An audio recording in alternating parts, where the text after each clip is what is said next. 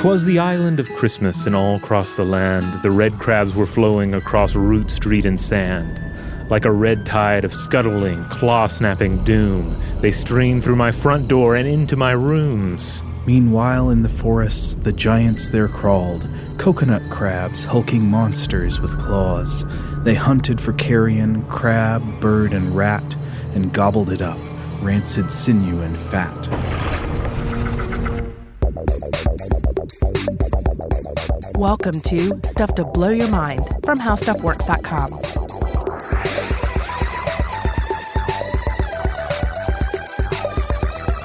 Hey, welcome to Stuff to Blow Your Mind. My name is Robert Lamb. And I'm Joe McCormick, and getting in that holiday spirit, we're going to be talking about crab horror. Yes, this is this pair of episodes I've been looking forward to all year. Uh, this has been my my goal. Uh, I, I, forget when, but earlier in the year, I was reading about uh, Christmas Island and and the various uh, creatures that uh, that call it home, and I and I realized we have to do this episode for Christmas even though this really has nothing to do with Christmas. No, virtually nothing to do with Christmas. though I do enjoy um, like forcing uh, decapods upon Christmas, mm-hmm. and, uh, and and and at least in my mind, allowing them to take over the holiday. Decapods with boughs of hol- is it boughs? I should have said claws of glory. Either way, I appreciate the uh, the holiday zeal. Now, uh, so we're going to be going to uh, Crab Horror Island, and there are many wonderful movies. maybe we'll save it for next time to talk about our favorite Crab Island movies. But the giant crab is one of my favorite kind of movie monsters, and they've always got to have their own island of terror, right? Right, and uh, and so in discussing Christmas Island in these two episodes, we are going to talk about. Uh, crabs or you know decapods anyway that are either enormous uh, singularly enormous or mm-hmm. collectively enormous? I think the first episode we're going to focus on the collectively enormous, mm-hmm. and the second episode will focus on the decapods who are individually enormous. Now, this first episode is going to focus on the Christmas Island red crab. Robert, will you take me on a mystical adventure to Crab Horror Island?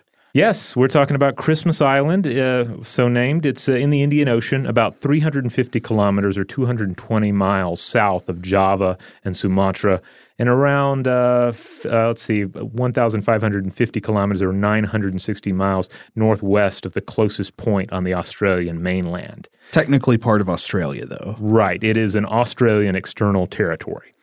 It has an area of 135 square kilometers or 52 square miles. So not huge. No, not a big place at all. It's a, very old, though, very old volcanic seamount island. Mm-hmm. It was first visited by Europeans in 1643. Captain William Mynors of the Royal Mary, an English East India Company vessel, he just named the island when he sailed past it on Christmas Day of that year. That's that's the only Christmas tie-in.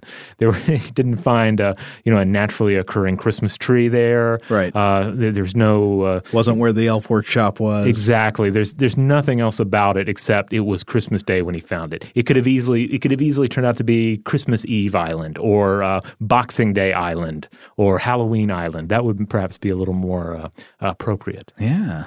Uh, so the, one of the cool things about this place is that when when they were able to take a closer look at it, they realized that it was uninhabited, at least by humans. So it's obvious that what makes this island unique is not anything about the indigenous culture or anything, since it was apparently uninhabited originally, but it was not uninhabited by wildlife, as we've made clear. The wildlife there was of a terrific scuttling variety. Oh, correct. And, and one of the really cool things about the scuttling life uh, on Christmas Island is that so much of it is on Christmas Island. We're talking about land crabs, mm-hmm. crabs that need only return to the water to mate, but mostly live on land.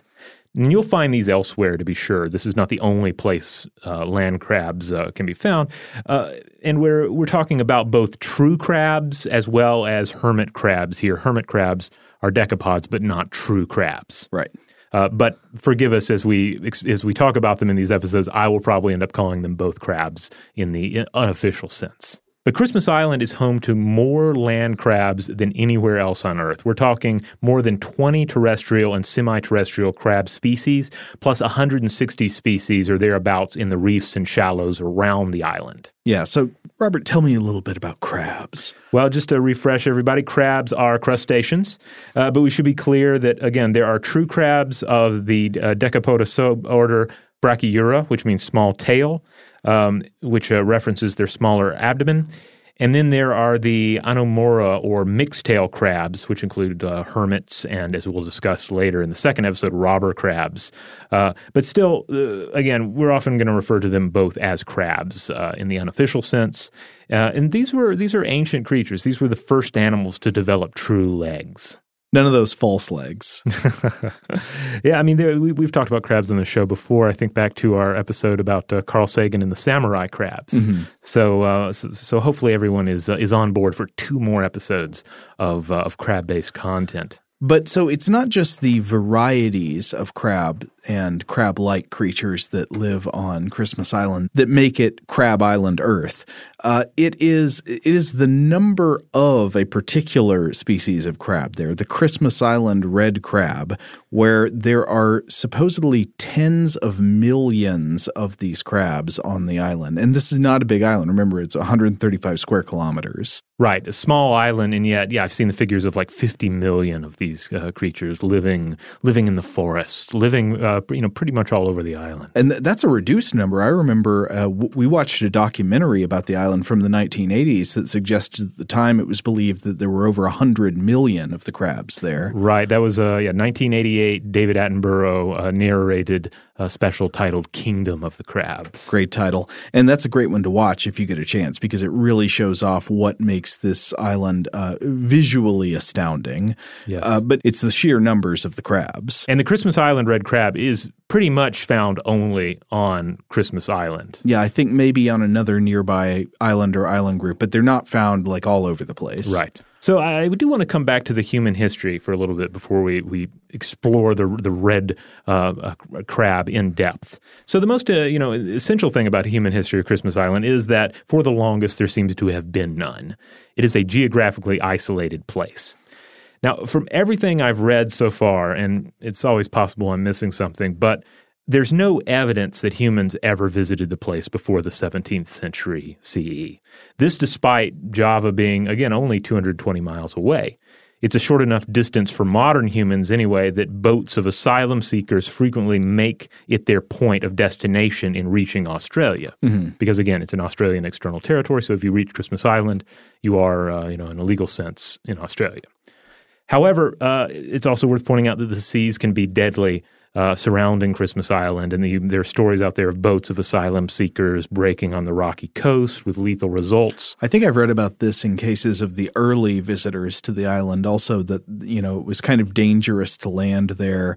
And for example, there was one case where I read that a, a crew was driven to land there because there was scurvy on the ship, and mm-hmm. it was mm-hmm. only because the disease had gotten so bad that they risked trying to land. Yeah, the, sort of the typical storybook uh, reasons for landing on an uninhabited island with a strange crab population. Right. Yeah. But uh, out of the scurvy pan into the crabs. yeah, and you know, it, but but it is it is weird to to think about places like this, places where where humans just didn't uh, take up residence. And of course, you have to, of course, uh, realize that moving to an isolated island is, is a difficult proposition. Mm-hmm. Like you've really got to have a reason to go there and a reason to stay there, uh, and a way to um, to, to, to, safely uh, arrive there as well. Uh, but still, you know, it's enough to make one wonder. Uh, for instance, Homo erectus or Java man lived on the island of Java, uh, relatively close by, 1.7 million years ago. Humans practiced agriculture there on Java uh, as early as 2500 BCE. Java was known to traders and other powers. The kingdom of Mataram ruled there until they lost power to the Dutch East India Company in 1749 and became a vassal state of the company. Um, a statement that I think uh, really drives home the the power of the East India Company. Yeah, um, the idea that you would have an, a, a vassal state to a corporation. Yeah. But that's Java. My, my point is that I just find it so enthralling that this island remained either free of human contact for so long or only encountered minimal influence. You know, mm-hmm. I guess it's possible that it's, at some point somebody wound up there by purpose or accident and either, they didn't stay long they, yeah, enough didn't stay to, long enough to leave a footprint. Yeah. You know, uh, Galapagos Islands are another example of this, though there uh, there have been at least disputed claims of Inca artifacts found on the Galapagos Islands, perhaps due to Inca sailors being blown off course. The Seychelles in uh, the Indian Ocean are another example of islands that were uninhabited through most of recorded history, though they may have been visited by early seafarers as well, depending on who you talk to. But with Christmas Island, I found no s- such thing, like, mm-hmm. not even a crackpot theory. so uh, it, it really does seem as if humans. Not even a Vikings yeah, their theory. Yeah, no Vikings or anything. So it, it really does seem that nobody visited it until the 17th century, with the earliest sighting, I think, having occurred in 1615. Now, after that, of course, it actually did become an economically significant island because of mineral deposits discovered there. That's right. It was explored by British naturalist John Murray uh, and this was uh, 1872, he discovered that there were phosphate deposits on the island, which would play a, a key role in the island's future. Uh, exportation of phosphate began in 1895 uh, by the Christmas Island Phosphate Company, and this activity led to the loss of 25% of the island's rainforest area. Yeah, now phosphate was important in the late 1800s because it had been discovered by that time that phosphate, when treated with sulfuric acid, could be used as an ingredient in plant food. And of course, synthetic fertilizers became very important in the development of commercial agriculture at scale. And so now there was a reason, an economic reason for people to not only go to Christmas Island, but to uh, work there. Yeah. And so settlement began in the 1880s. Uh, later on, d- during the Second World War, there was a Japanese occupation of the island from 1942 to 1945. And in the post war period, it was administered by Singapore, which was then a British colony. And then Australia purchased the island for 2.9 million pounds on January 1st, 1958, a day that's known as Territory Day on Christmas Island.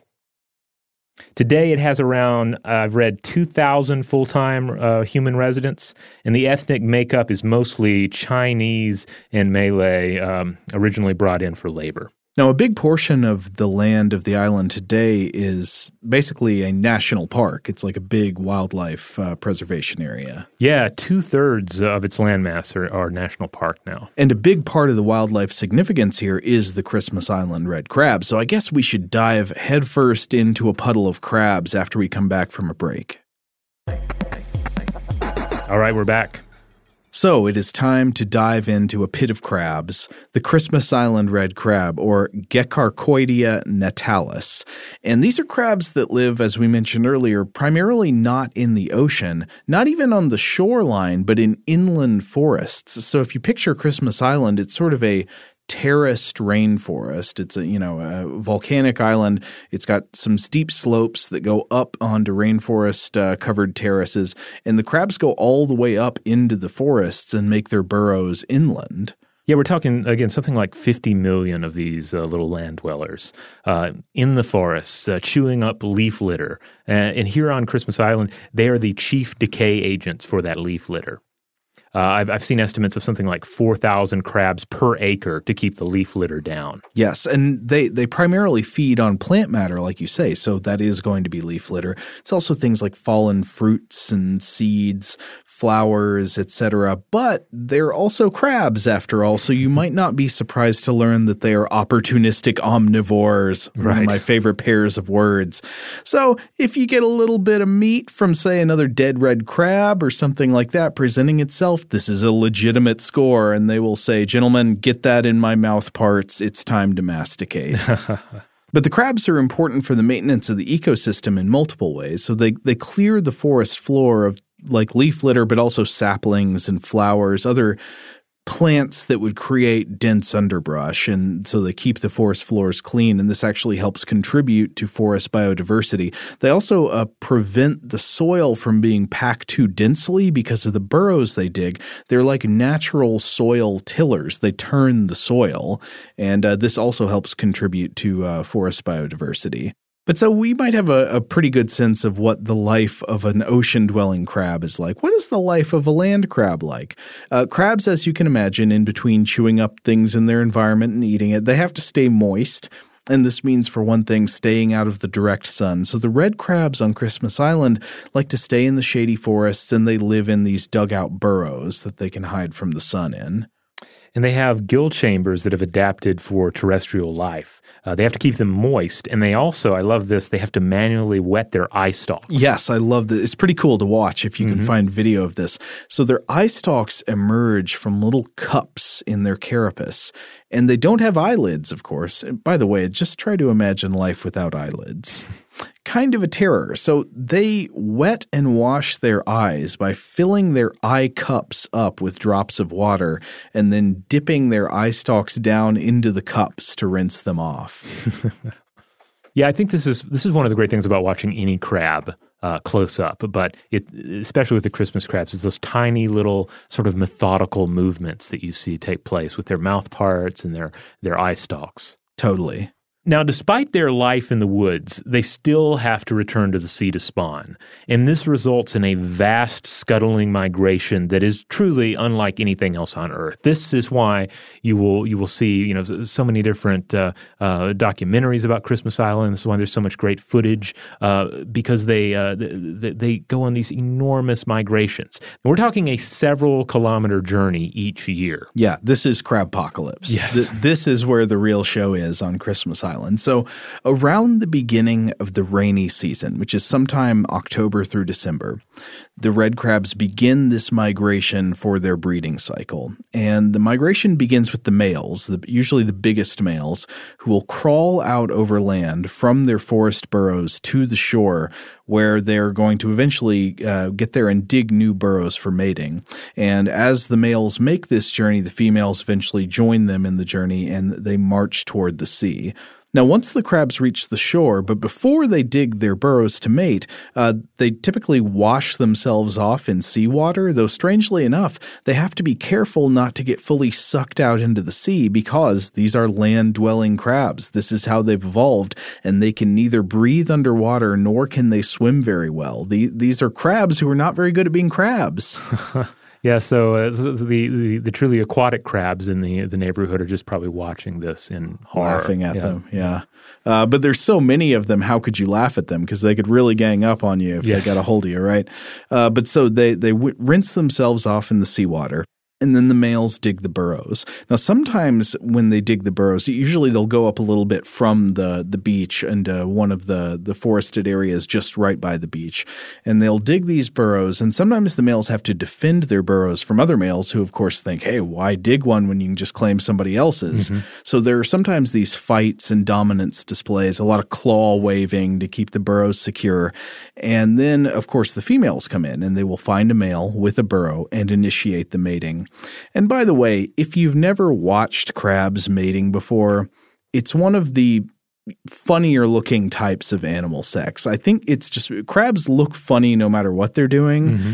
but also if you can just watch their eyes while they're mating it's really something special. It's you know it's like two googly-eyed robots trying to be sexy at each other and then throwing some claws and swiveling mouth parts. It's just awesome. Now you mentioned the waving the claws. I want to i was reading a little bit about crab claws in douglas j. Emlen's book animal weapons. Uh, and he, he spends a little bit of time talking about you know how these are high energy adaptations. They're packed with powerful muscles. They need to be able to break through the exoskeletons of uh, uh, of rival males in many cases. Uh, and he mostly looks at, at, fiddler crabs in this book, uh, but but it, but it's interesting stuff. The the economics of not only having growing, evolving gigantic claws, but waving them around mm-hmm. because that's that's part of having a having claws or a claw is to wave that sucker around. It's like having antlers, know. yeah, yeah. Or like flexing your muscles, like showing off the guns. Yeah, you, know? you got to show off the guns. Uh, that's that's part of having them, right? Uh, yeah. So the the female will generally find a male, and uh, a male with a burrow, and they will mate. And then after mating, what the males do is they just pack up and head back inland. Their work is done, and they leave the females by themselves in these seaside burrows.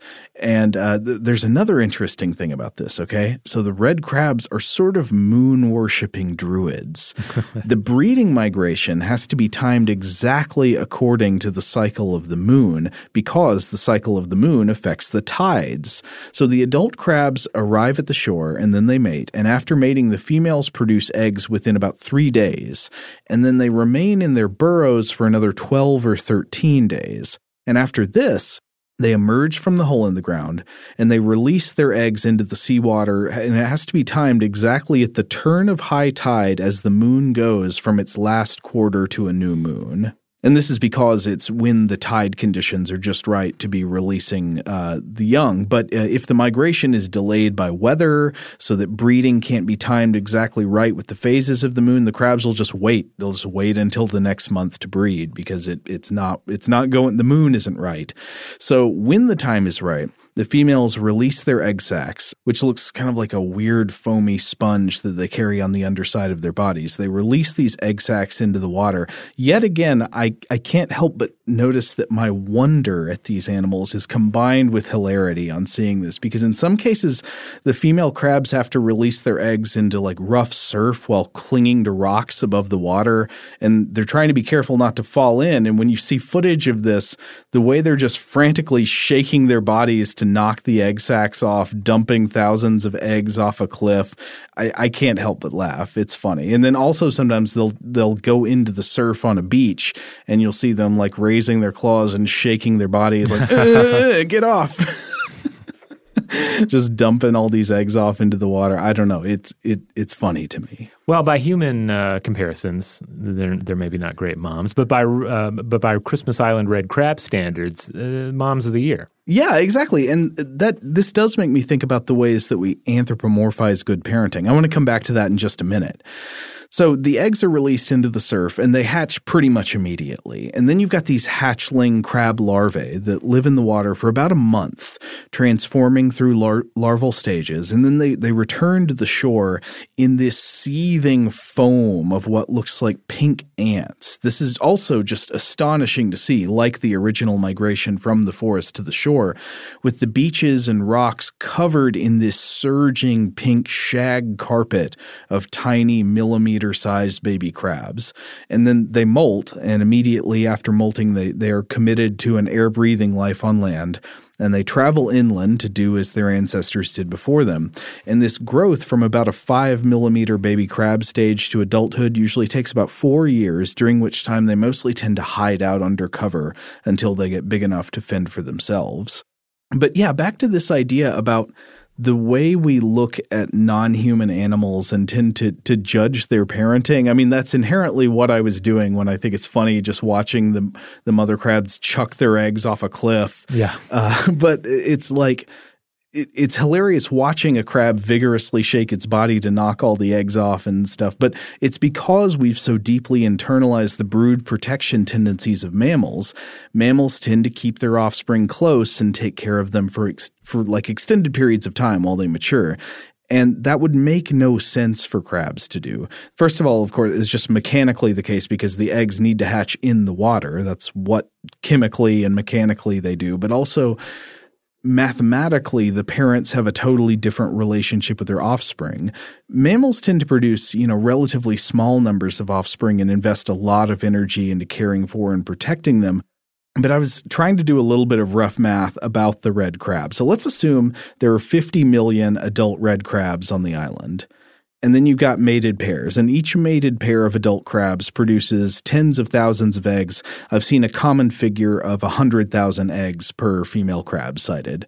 So if 50 million crabs mated and produced 25 million egg sponges, and each of those had 100,000 eggs in it, and all those eggs survived to adulthood, that would be 2 trillion 500 billion crabs.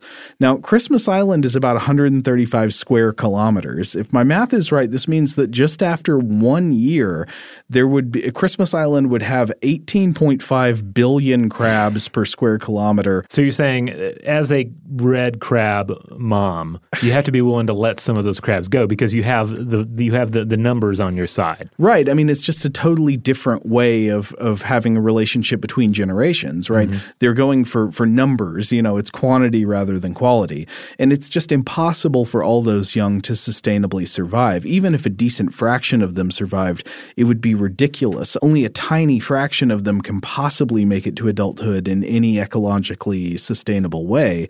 And so most that get dumped out into the water uh, to hatch never make it back to shore alive. They get washed out to sea, never to return. Apparently, whale sharks migrate to the Christmas Island area to eat red crab larvae when they hatch.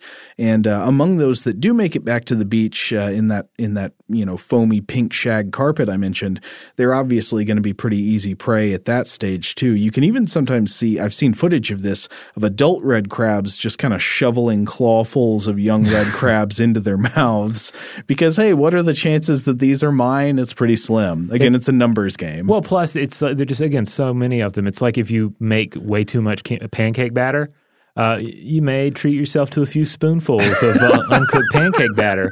I mean, why not? It's there. right. You can only make so many pancakes. You can make a similar argument. You'd be like, look, if I made all of this into pancakes, our house would be packed with pancakes six feet high. Exactly. But anyway, given this kind of life cycle and these kind of odds, the way to be a good parent is to do exactly what the female crabs do. They shake them off into the water where they've got a chance and then they call it a day. There's nothing more you can do at that point. And if somehow you were still around when they hatched and molted, who knows, you might just gobble them up. So, despite how funny it looks, I rebuke my instincts. I do not think that the red crabs are bad parents. I think they're awesome crab parents. All right, we're going to take a quick break, and when we come back, we're going to get into the human element. What happens when we add the human element to the red crab element? All right, we're back. Now, we discussed earlier how crazy these migrations are. You know, when the island can sometimes in areas become just thick with crabs that are moving from forest to shore or returning from shore to forest. And uh, this doesn't even take into consideration the fact that sometimes there are multiple waves of migration during the same year. So you've got crabs going both ways. Oh, like wow. one set of crabs, they move down to the shore, and then there's another, uh, you know, trigger of the rainy season. Another set of crabs, they start moving to the shore, and then the other ones are going home. So you can have crabs going this way, crabs going that way. They're on the golf course, they're on the streets, they're in the grocery store. I mean, uh, it, it, it can become quite thick with crabs on Christmas Island, and yet there are people here. That's right. And those people have vehicles. Yeah. uh, they, they, also have pets. Uh, we'll get into some of those uh, complications in a bit, but just the roads. You, are talking about something like a million crabs a year crushed by road traffic on Christmas Island. But that's still only going to shake out to something like 1% of the population. And uh, the dead, by the way, are apparently swiftly cannibalized. Uh-huh. Again, crabs. Crabs are going to do what crabs are going to do. No, I mentioned earlier that there's this great old British uh, TV documentary called Kingdom of the Crabs, narrated by David Attenborough from 1988, I think. Yeah, uh, that was the same year that uh, we got uh, John Carpenter's They Live, uh-huh. Killer Clowns from Outer Space, uh, The Blob, the remake, the really cool 80s remake, uh-huh. as well as, of course, Mac and Me. Well, this is right up there with those but it's got so many great moments. And one of the best moments from it is when you're watching hundreds of crabs scuttling across a pair of railroad tracks, and then a train emerges in the background and it's barreling toward the crab crossing, and then the crabs show no sign of getting out of the way and then the train conductor starts blowing his horn at the crabs. As if that's going to deter them. I guess it's like when people like they stop in the road because a turtle is crossing and they honk their horn at it. I've never wow, i never actually honk my horn at say squirrels yeah. and chipmunks but i will almost wreck my vehicle to uh, avoid them but I, I, I guess that's human nature. Like you don't want to squish crabs unnecessarily. I mean, maybe some people do. I could, no. there are probably a few people on the island who kind of get off on it. Well, but. I've read that it can it, it, it can also hurt your tires. Yes, uh, you have people with flat tires due to the crabs. Probably hurts trains less. Probably. Uh, but yeah. uh, but the humans have had to put in place many steps to help the crabs cope with roads and tracks and the other ways that we have unfortunately disrupted their migration zones. I mean, it's not the crabs' fault, right? They they didn't ask us to put a road there, put railroad tracks there to do all that kind of stuff. So these adaptations are, are pretty interesting. They include barriers, of course, around the edges of roads. So you can put walls around the roads to keep the crabs from walking onto the roads.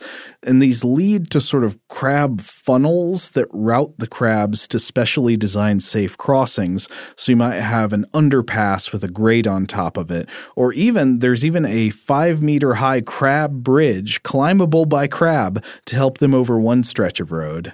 Oh, yeah. And you included a picture of these in our notes. It's pretty incredible because it looks like one of the the recognizers, those enemy ships in the the Tron movies. Oh yeah, yeah. It, it looks like about a, like that. A big clamp that comes down on top of you. Right. Except instead of being made out of brightly colored light, it's covered in brightly colored red crabs. right. Now, interestingly enough, early accounts of Christmas Island make no real mention of the crab hordes. So you could you could look at that one of two ways, right? Well, uh, either it didn't occur in this at least with the same uh, at the same level, or they just forgot to mention it, which seems unlikely. Well, maybe they didn't witness it. Well, that's true too. But uh, there is this suspected link between the current levels and the the, the recent levels of, uh, of, of the red crab population with the extinction of two species of rat that were on the island when uh, Europeans first arrived. Hmm. And, uh, and it's possible that these two species of rat may have kept the populations more in check. Okay. What are these rats? All right. One is called Maclear's rat or, or Rattus macleari, and the other is the bulldog rat or Rattus nativitatis. And uh, those are just two of only five native mammal species on Christmas Island. Uh, two have been officially listed as extinct uh, since humans showed up, that being both of these rats. And the reason uh, that they went extinct, it's, it's probably because exotic rodents were brought in by early human colonizers, or brought in, I would say they, they just came along with so as the, rats do. Okay, so the idea is that humans brought different kinds of rodents. Those rodents outcompeted the native rodents, but those rodents weren't as much of a competition with the red crabs. Well, it, it's more than just outcompete. It's apparently like straight up killed them off oh, with illness. Okay, uh, I was looking at a 2008 study published in PLOS One and uh, they they pointed out that, a, that there seems to be a direct cause here, and it seems to be disease. They collected DNA samples from the island's now extinct native rats via late 19th and early 20th century museum specimens. And they attributed the extinction event here to uh, ship jumping black rats infected with the protozoan Trypanosoma lewisi a, an organism that uh, is related to an organism that causes sleeping sickness in humans. Mm-hmm. And indeed, uh, native island rats were seen to stagger around following the arrival of the SS Hindustan in 1899. And uh, this uh, protozoan is, li- is likely spread by fleas. Mm. So we have, uh, you know, it's a similar situation that we've seen with uh, certainly with, with human populations and uh, and other organisms where an exotic variant brought in a parasite that the, the, the native inhabitants were just simply unable to deal with. Mm-hmm. Now, in terms of other native um, Christmas Island mammals, uh, others have had a tough time as well. The Christmas Island shrew is critically endangered. There's also uh, a, a, particular bat, uh, the Christmas Island pipistrel, Pipistrelle, yes. Thank you for, for help on that one. Pipistrelle. Uh, now it's it's criti- what a cute name. It is it is a cute name, a, a, cute name for a bat. It's critically endangered, if not outright extinct. And apparently, the reasoning behind that is uh, is not completely understood. There's also the Christmas Island flying fox, uh, which is another type of bat. It is also in decline for unknown reasons. And then you have the exotic mammals. We've already mentioned black rats, but you also have uh, house mice, you have feral cats, and wild dogs. Now, do we know what the explicit relationship between that change in the mammal populations and the surge in crabs is? The the belief is that those popula- the original populations of rodents were helping to keep the uh, population of crabs in check. Okay. And apparently the uh, the the exotic mammals have not been able to keep their numbers in check the same in the same rate. I see. So they're not adapted to to Crab Island. Right. Yeah, it's it's one of those situations where, again, you just see humans show up and they unbalance things. Yes. Now, in the case of the red crabs, it it would almost seem like the unbalancing made more spectacle, right? Like the reason we're talking about Christmas Island is because we have this enormous surge that uh, arguably might not be at the same level uh, if we had also not managed to kill off uh, two whole species of, uh, of rodents on the island. True. Uh, and there's going to be even more stuff along those lines coming up. So there are actually multiple ongoing threats to the life cycle of these amazing animals. If, if you care about the beauty of the crab army scuttling through the forests, you, you should care about these issues. One is climate related. So there is a paper from 2013 in Global Change Biology called Linking El Nino, Local Rainfall, and Migration Timing in a Tropical Migratory Species by Allison K. Shaw and Catherine A. Kelly. And the authors here find that species whose mating and migratory behaviors are determined by weather, like the Christmas Island red crab, remember mm-hmm. it's the it's certain things about the beginning of the rainy season that tell them time to go to the beach and mate. Uh, they they will probably be adversely affected by the way climate change is upsetting normal weather patterns that we're used to.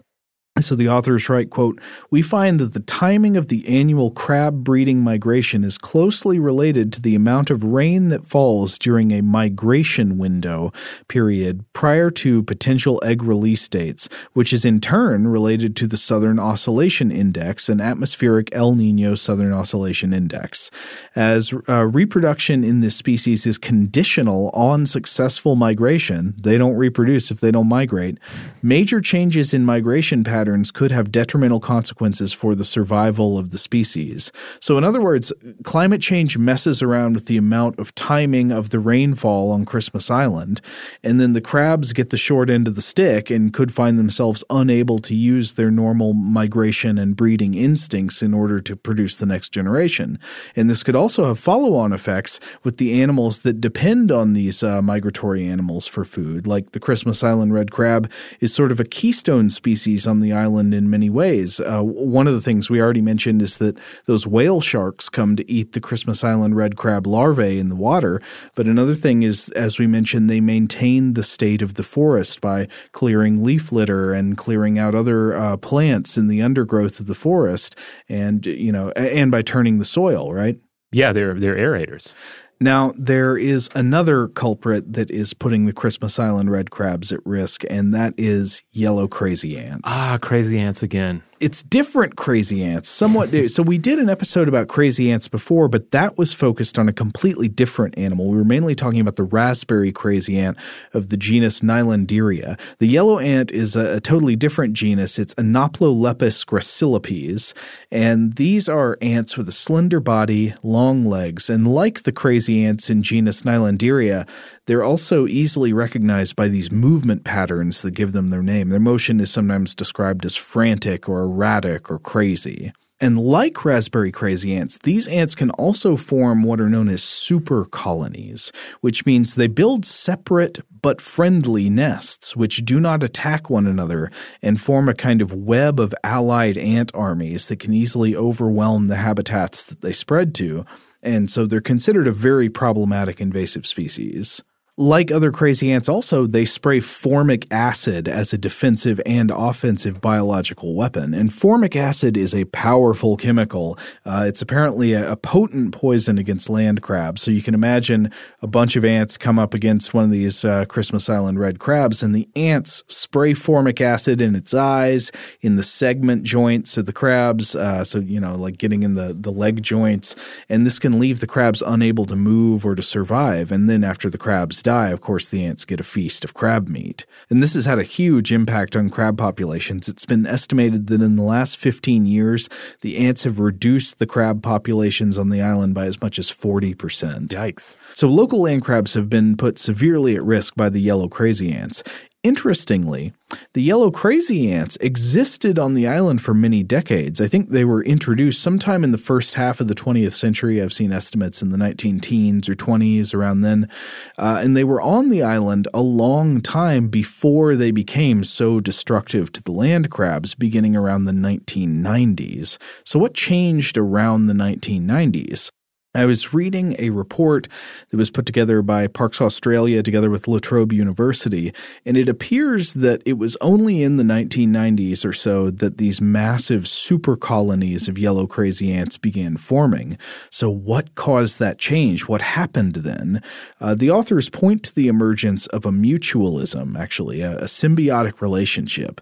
And this is a mutualism between the yellow crazy ants and another group of insects called scale insects. Oh, so it's like the like the, the two enemies they they they forged a truce and uh, and then were united against the forces of the crab. Yes. Uh, so another non-native species, the scale insects, what they do is they cling to plant stems and they suck the sap from the plants for energy, and they produce a sugary waste product from their anal pores in the process. And the ants love this sugary poop. They go straight to the anal pores and they eat it up.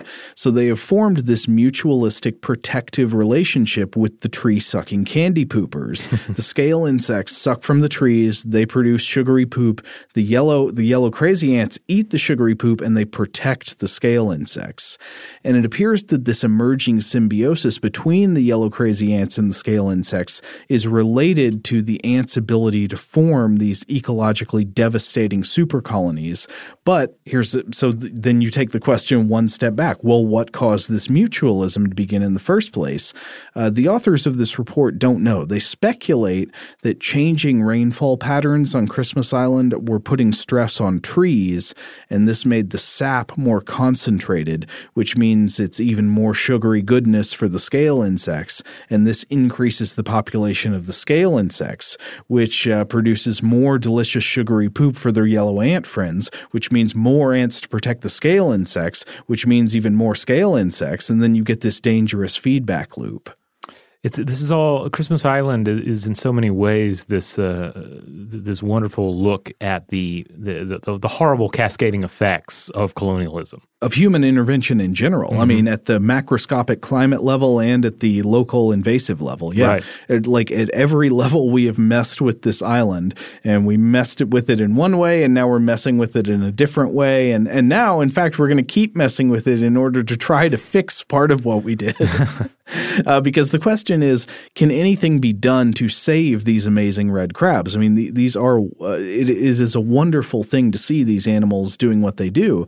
And so I was reading reading an interesting article about this on the conversation in, uh, posted in 2016 by two La Trobe University professors, Susan Lawler and Peter Green. And apparently, Parks Australia has been trying to do all kinds of things uh, to help the crabs survive the crazy ants or to knock the crazy ant super colonies back. Like they tried poison baiting the ants by hand, but apparently this is just not an efficient solution.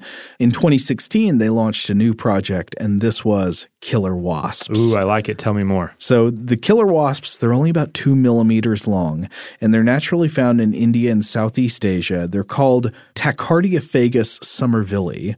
And the authors selected this tiny wasp because it attacks this specific species of scale insect that has formed the mutualistic relationship with the crazy ants.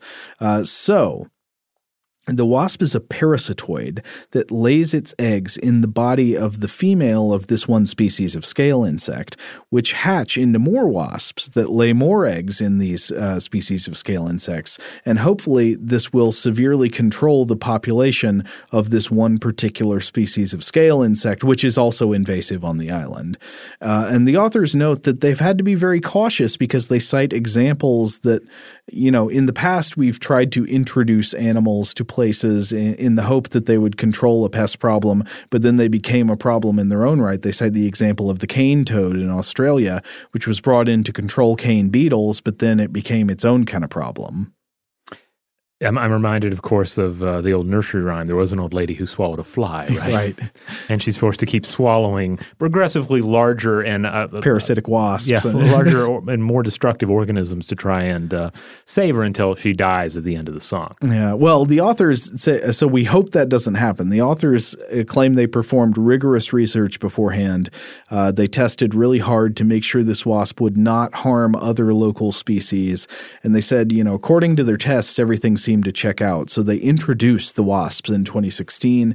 And I checked with a more recent news article on the Wasp Control Project from 2018. It looks like the effort is having early markers for success. The wasps have become established, their range is spreading, uh, but we'll have to wait a few more years before we see the full effect on the crab populations. But uh, I hope it works and I hope it doesn't have any unexpected effects. Lest it become Island of the Wasps, Kingdom of the Wasps you don't want to have to think about Crab Island needing to be protected. You want to think that Crab Island is an armored, claw wielding uh, force to be reckoned with, and that it, you know, it it can withstand anything on its own. But I don't know. Yeah, natural populations or even unnatural populations are vulnerable. Yeah, I mean, look at Skull Island, right? King Kong's uh, homeland. Oh, I don't know anything about population or, dynamics there. Or uh, Monster Island, where mm. all the the, the, the giant uh, Japanese monsters live, uh, the kaiju. yeah, uh, that's uh, clearly these are places that need to be protected. We don't need to go in there and try and defeat them with our robots. Is there is there a crab kaiju? I've never. Oh yes, there are there are crab kaiju up the wazoo. Yes. Nice. Yes. They have their own movies sometimes. Uh, yeah, Godzilla fought one. I forget its name. I can I can never remember uh, the names of the the adversaries. Onibaba. That's that may be it. But yeah, he fought a giant crab in one episode. It was I finally remember it from my childhood. But we'll get into we'll get into monster crabs a bit more in the next episode of Stuff to Blow Your Mind because we will talk about another resident of Christmas Island that is an enormous decapod. In fact, the, the largest land crab that you will find on Earth. Now, naturally, we would love to hear from everybody out there. We have listeners all over the world I wonder if we have just a single listener that lives on Christmas Island. If we do, email us. Yes. Uh, likewise, we have a lot of Australian listeners uh, and just listeners who have traveled around the world in general. If you have ever been to Christmas Island and witnessed any of the species we discuss here, or just, I mean, even if you just been there and you saw nothing at all, we want to hear from you. It, whatever you have to share about Christmas Island would be gratefully appreciated. And in the meantime, you can check out all the episodes of Stuff to Blow Your Mind at stufftoblowyourmind.com. That's where you'll find all the episodes, links out to our various social media accounts, including uh, the, uh, the, the discussion module, which is uh, our group on Facebook. Look up Stuff to Blow Your Mind discussion module, and you can easily join that and interact with other listeners as uh, as, as, well as uh, Joe and myself. Uh, the website stufftoblowyourmind.com also has a link to our store where you can buy some cool merchandise, stickers, shirts, etc. Um, it's probably probably a bit late now for, for Christmas gifts, at least for this Christmas. But hey, you can go ahead and start start banking ahead for next year. It's a great way to support the show, and if you want to support the show without spending a dime, well, you can simply rate and review us wherever you have the power to do so. Huge thanks, as always, to our excellent audio producers, Alex Williams and Tari Harrison. If you would like to get in touch with us directly to let us know feedback on this episode or any other, to suggest a topic for the future, or just to say hi, let us know where you listen from, that kind of thing, you can email us at blowthemind at howstuffworks.com.